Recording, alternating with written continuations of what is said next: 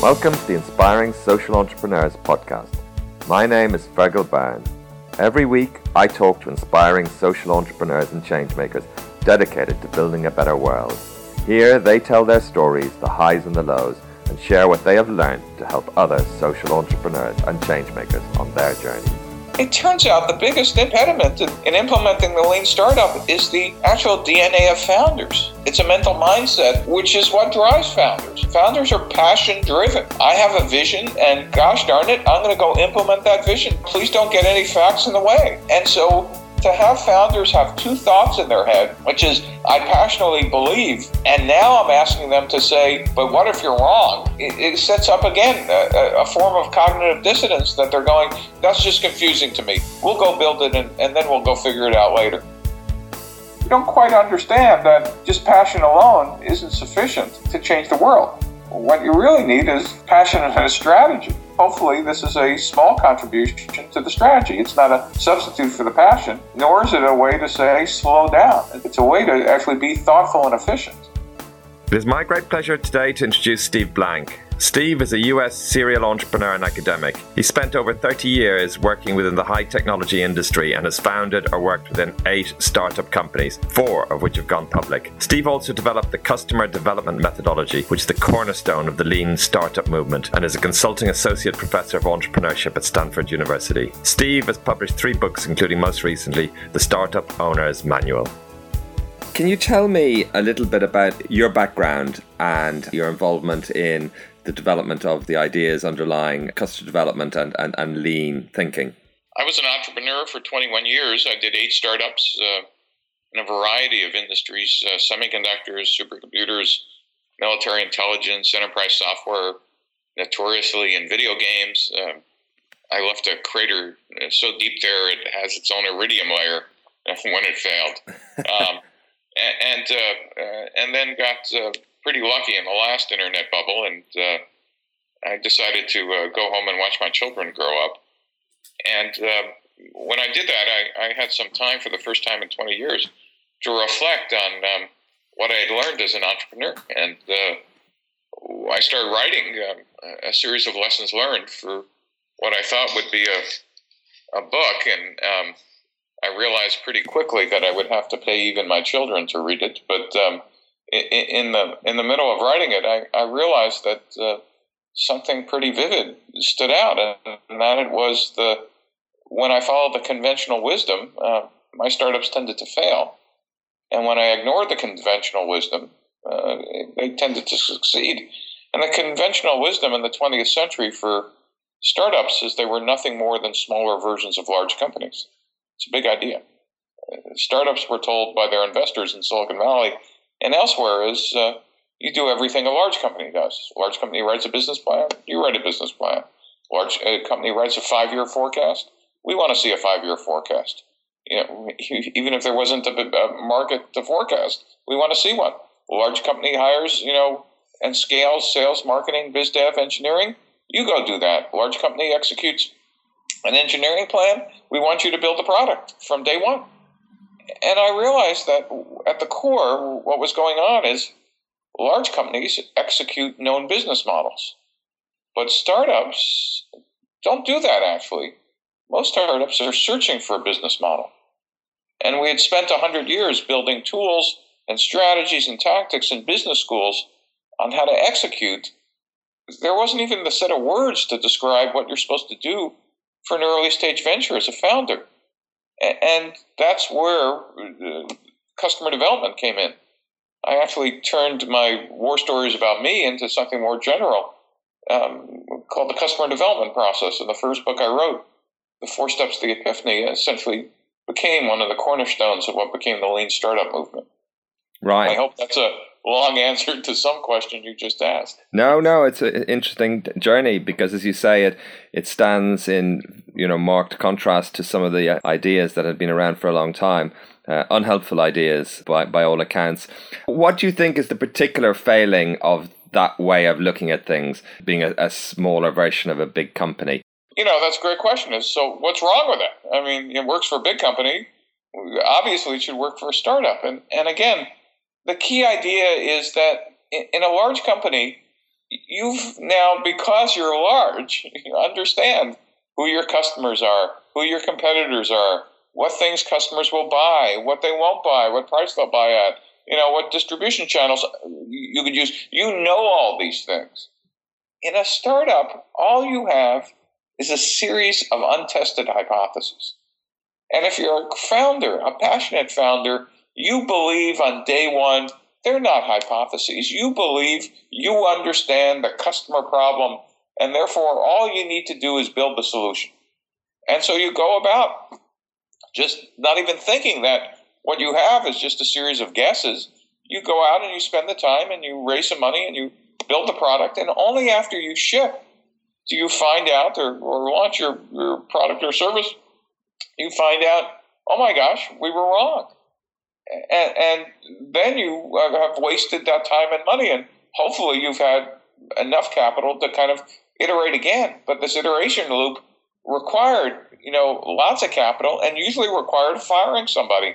Usually, you fire the VP of sales, and it doesn't work, and then we fire the VP of marketing, and then we fire the founder, um, and and that's not an unknown story.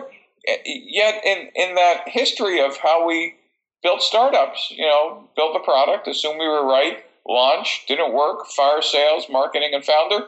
Never once did anybody say, maybe we ought to be firing the plan rather than the people first.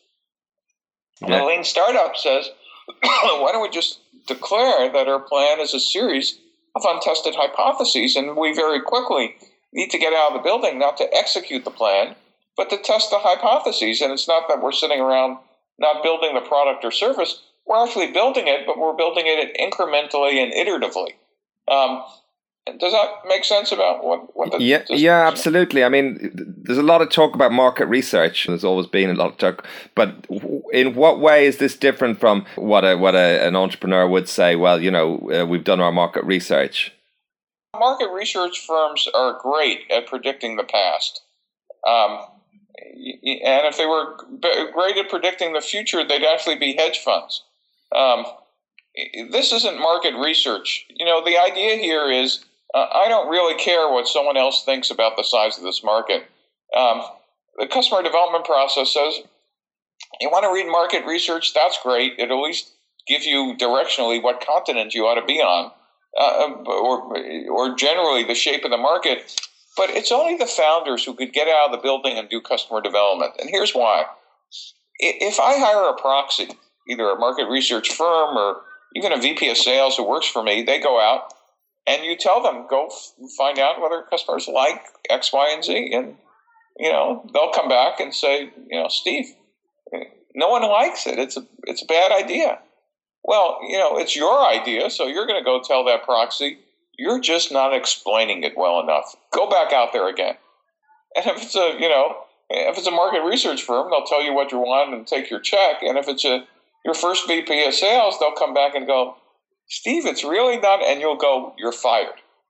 Now, imagine that exercise where we don't allow the founders to hire any proxies.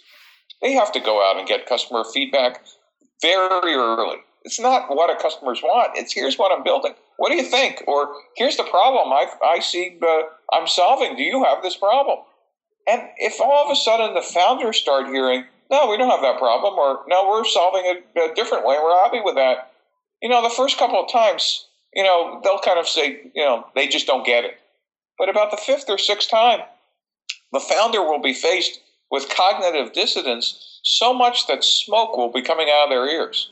But it's the founders who, and only the founders, who could actually listen to customer feedback and say the following Well, that's interesting. You're the eighth person to tell me that.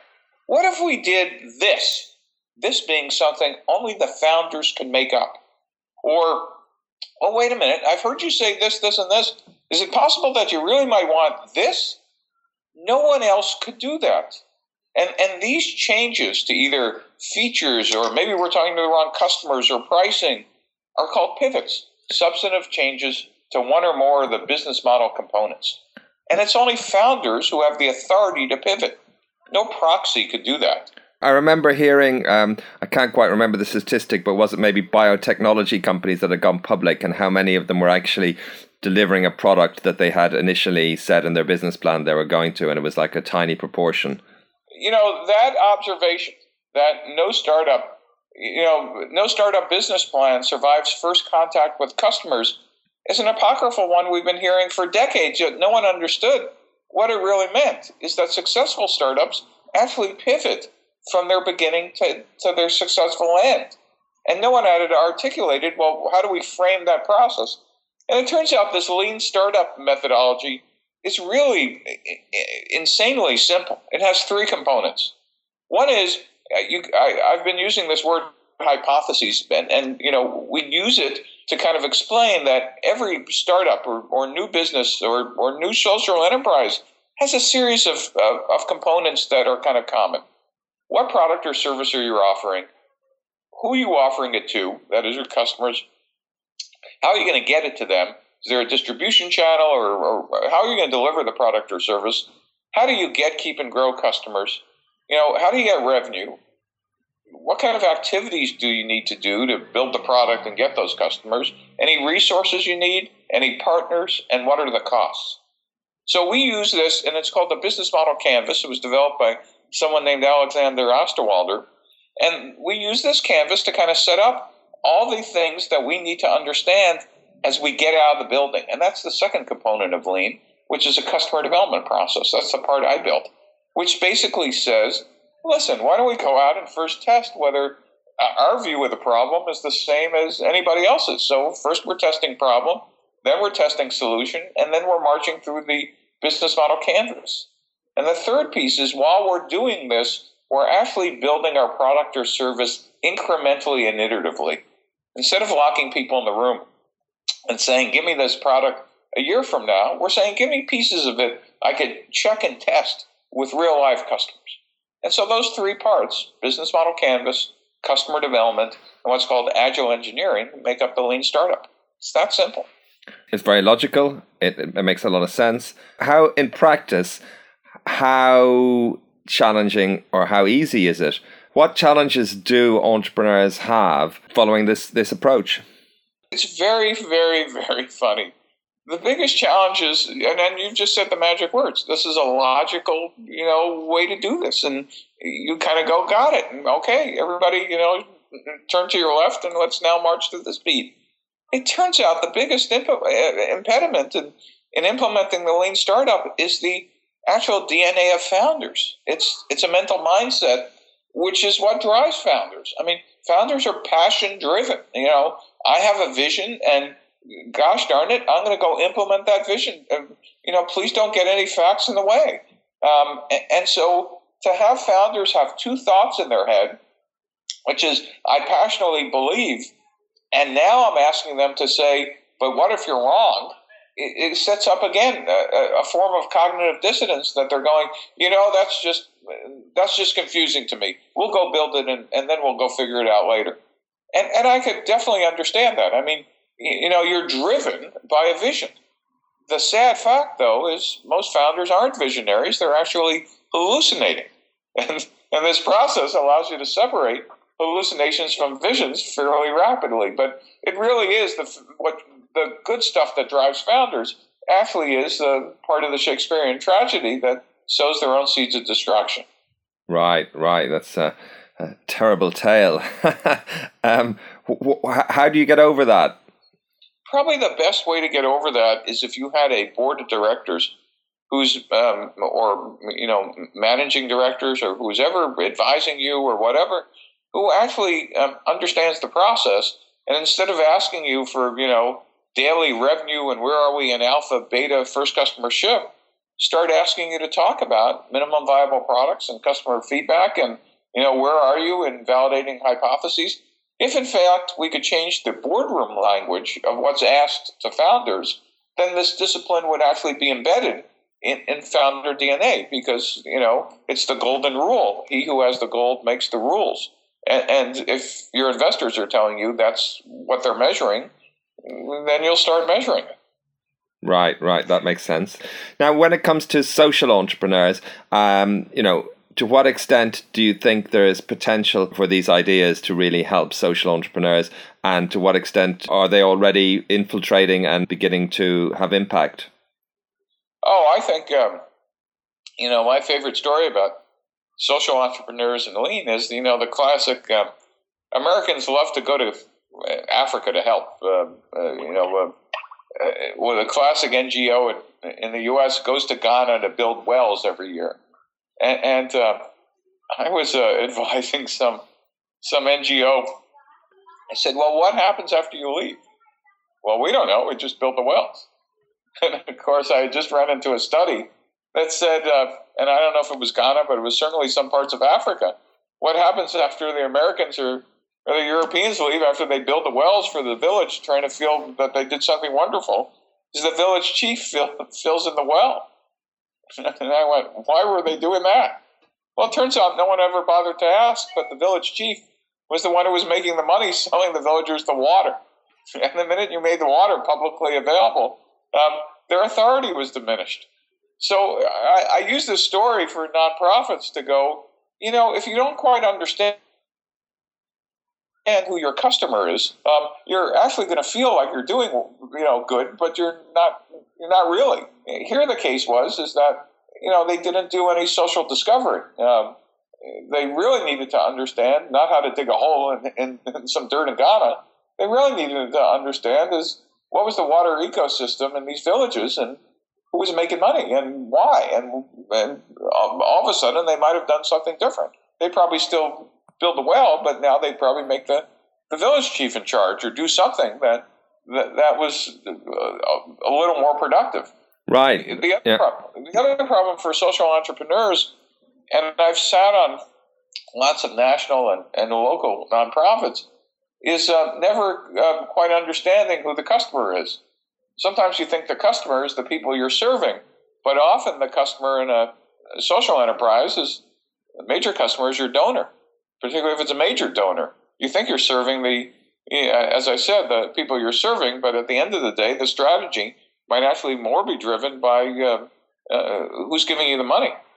Well, that is very interesting, and I have spoken recently to a, a somebody from a non-profit and, uh, context who has become a social enterprise. Slightly painful process, but with entirely because of this, because he realised that the, the all of the goals they were uh, trying to achieve and the measures and so forth were being driven by what the donors were looking for, rather than what they felt were actually the needs of the the people they were trying to help on the ground. Um, you, you, mentioned this idea of social discovery. Is this an idea that's established? I mean, that people t- talk about, or is it uh, you translating the some of the lean ideas in into the social entrepreneurship environment? No, I was just translating what I would do for social entrepreneurship. You know, the good news is it's not far from.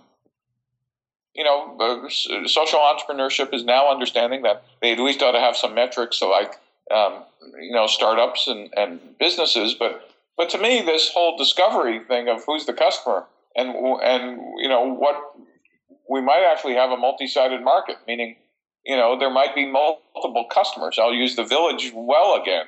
Is yes, we think the customers are the villagers, but turns out one of the main customers is actually the village chief, which would not be obvious. And the product you offer the villagers, which is free water, might not be the product you offer the village chief. And I don't know what product you would offer him, but once you discovered he was a customer, you'd have to make up a separate product for the village chief.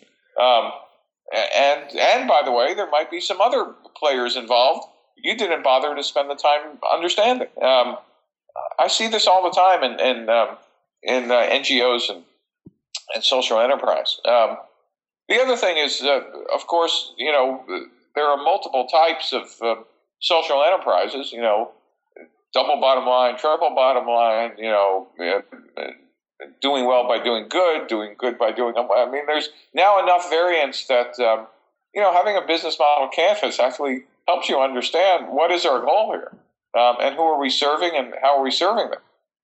Yeah, yeah, I'm going to be speaking to Alex in a few weeks, so I have a chance to talk to him about that.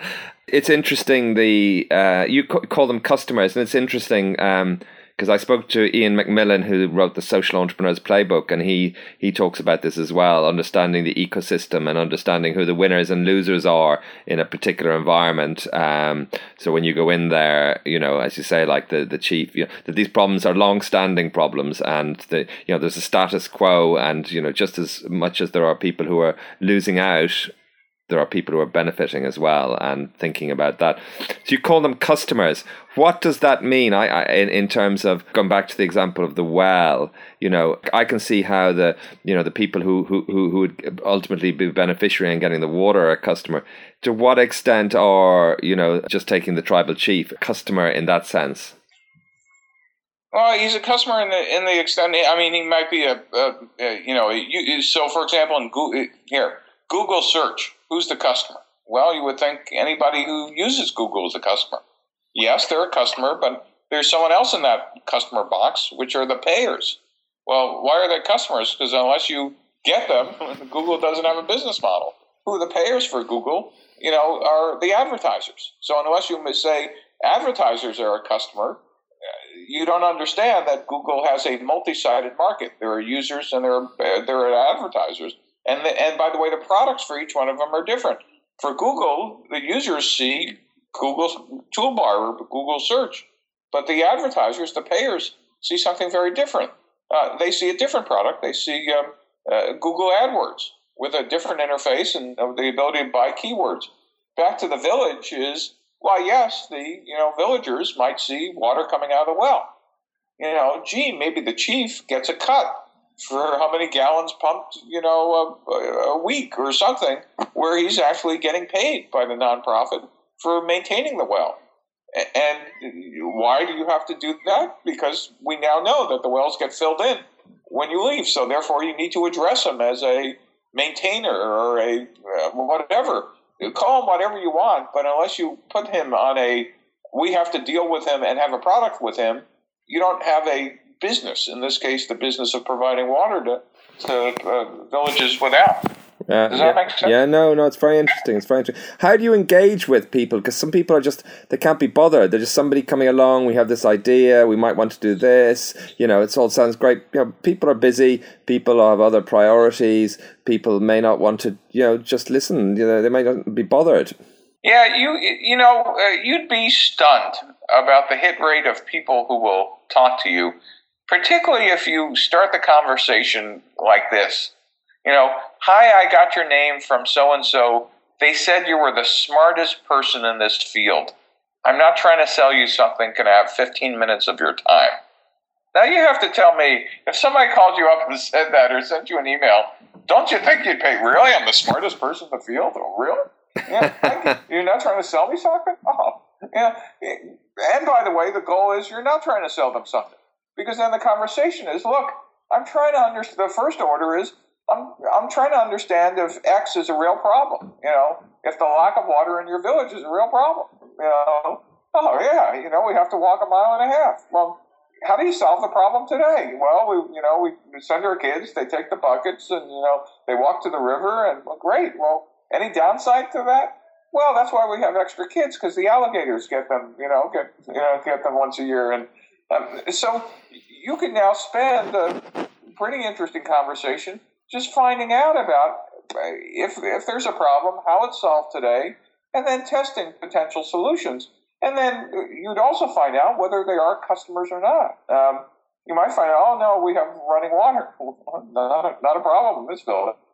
Make sense or not? Yeah, no, absolutely. It's it's very interesting. It's very interesting. Also, you mentioned this that you know the heart of the problem in a sense is the this the, the, the character of the, the entrepreneur with his vision and his persistence, which which you know when it, when things go right is obviously the key to you know a very successful venture, and equally, if not more so, for a social entrepreneur, this persistence uh, you know, often in, in situations where much less structure, you know, no markets at all, perhaps, and uh, this determination is clearly, you know, a huge part of, of the makeup of, of, I think, a successful social entrepreneur. That tension is is possibly even greater uh, for social entrepreneur. So, w- w- what do they need to do, or what do you say to to you know? You hear of, and I've spoken to you know social entrepreneurs have taken years and years and years, and it's just this relentless determination and passion to solve a problem. But at the same time, this question of at the back of your mind to to be questioning whether or not you know your hypothesis all the way. What advice would you give them? You get some great entrepreneurs who um, will hear all this stuff and they'll ignore it and they'll you know try to start something. And you know after they end up on their rear ends in, in a year or two they kind of maybe are ready to listen about perhaps we ought to think this through first. Uh, and there are others who will just get lucky and you know get it right the first time. Um, one of the great things about being young is you're you're passionate and you go through walls um, and you don't um, you don't believe anything's impossible um, and and you know, I never want to discourage that. I just think the combination of, of using your passion efficiently is probably the best intersection of of, uh, of passion, resources, and time.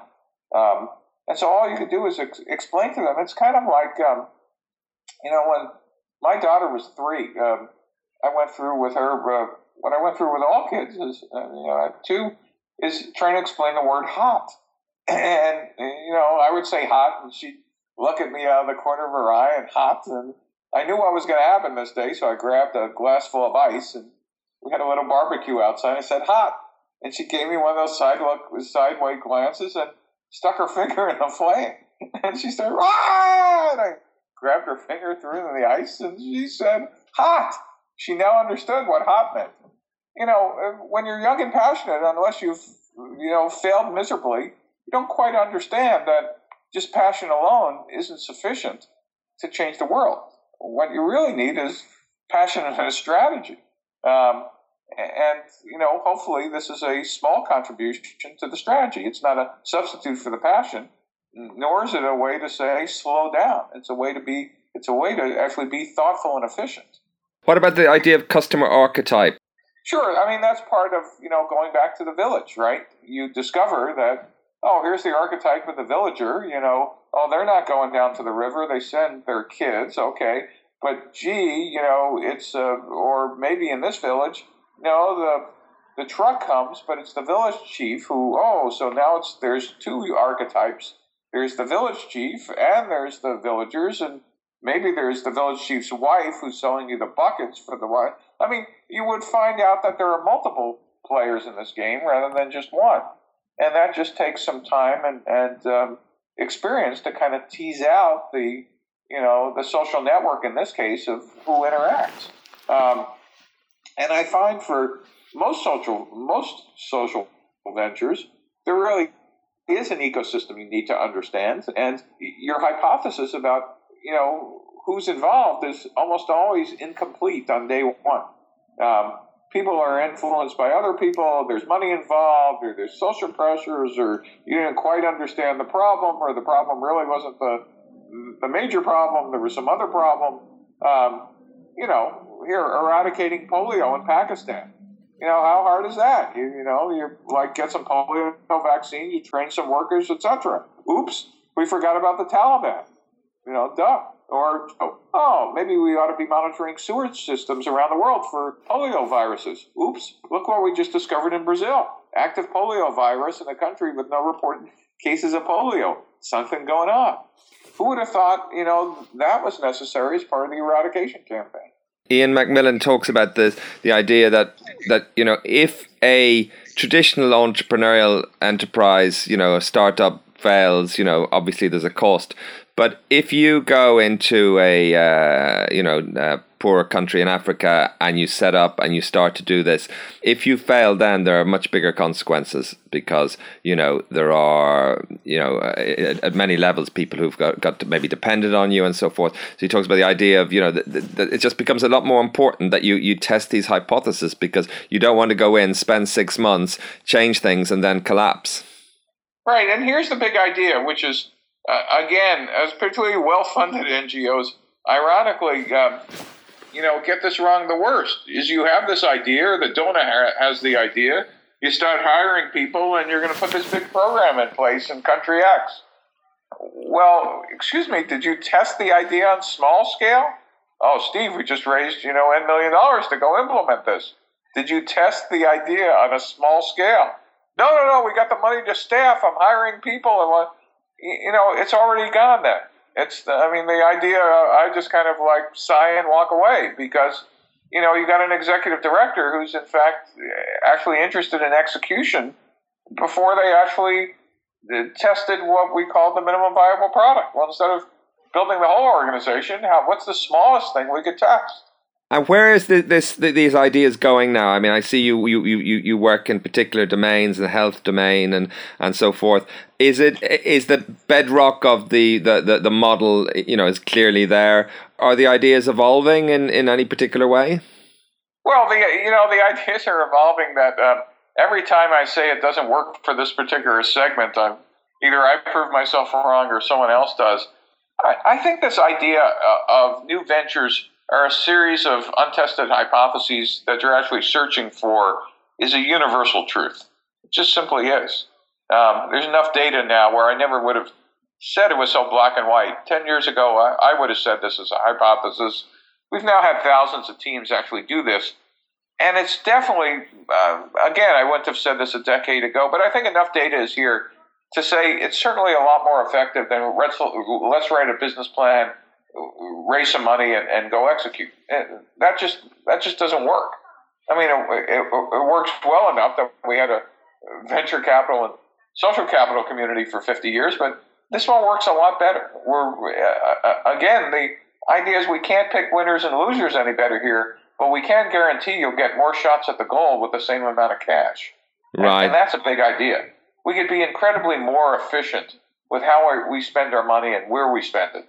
Um, ultimately we might need the same amount of money or more to scale the business, but at least we'll still be in business to scale. Yeah, absolutely. And just finally, I mean, what about the investor perspective? I mean, you mentioned the board of directors. I mean, just somebody who clearly um, can, when it comes to these projects, uh, I think it was like social entrepreneurs as well. You know, that actually say uh, we don't want a business plan. You know, we what we want to see, and that they've really inculcated and taken on board the the lean values. I mean, how how wide, well established are they in the investor community? Well, uh, so the answer is when I first started, you know, zero. And, and now, at least in Silicon Valley, there's lip service to, you know, the lean startup. The problem is, and, and I finally have realized it's the core of the problem, is investors by very definition are investors, meaning they're financial people. They have to be. Um, some of them might have been entrepreneurs, but you know, a good chunk of them have have their shiny MBA or financial degree, and and in fact, are people comfortable with execution? Meaning, here's my spreadsheet. Okay, here's the plan, number of things we'll do, or, you know, show me the numbers. When in fact, you're trying to say, I'm still trying to discover the model. And, and that makes them uncomfortable. Uh, because most of them think they financed you for execution, when in fact, and, and by the way, if you're later enough, then maybe that is the case. You have an existing NGO or you have an existing social uh, enterprise, that's fine. You now know your model, and that's great. But you might be earlier on still searching, and that just drives a lot of investors crazy. Um, well, let's get back to the plan. Well, that's great. so now we can now we can execute a plan that you know. I have to remind people that you know a plan for a startup is literally a series of unknowns. Um, and, and the only people to require five year plans on a series of unknowns were the old Soviet Union and venture capitalists. Um, and, and we know how well that worked out for the Soviet Union. Um, um, and how, how can people find out more about your work and ideas and, and maybe uh, take some courses or develop you know uh, their insights in, in what you're doing? Number one is I have a website, steveblank.com. Uh, there's a ton of resources there. Uh, the Startup Tools tab, just the, the blog posts themselves. I put it on, and there's another tab called Slides and Video. All the, the video and slides I have there are all open sourced. There's a free course on Udacity uh, called the EP245, uh, uh, How to Build a Startup. Uh, that's free as well. You could learn about uh, all the uh, business model canvas, customer development, agile engineering. um, all, all, in that video series. Um, and there are just uh, plenty of resources. Uh, the first book, uh, Four Steps to the Epiphany, and then the Startup Owner's Manual, my second book on actually how to build a startup step by step. Um, but I think, um, you know, while that's all Steve stuff, I, I think the internet is just chock full of uh, resources now, and almost every country and community around the world has a meetup and a startup community and a social enterprise community that you just ought to get involved and, and um, start talking to other people who've done this before. Absolutely, absolutely. That's a, a, a great body of work, Steve. Very powerful ideas there. So thank you very much. Great, thank you, and thank you for your time. Excellent. Thank you for listening to the Inspiring Social Entrepreneur podcast. I hope you found this interview inspiring.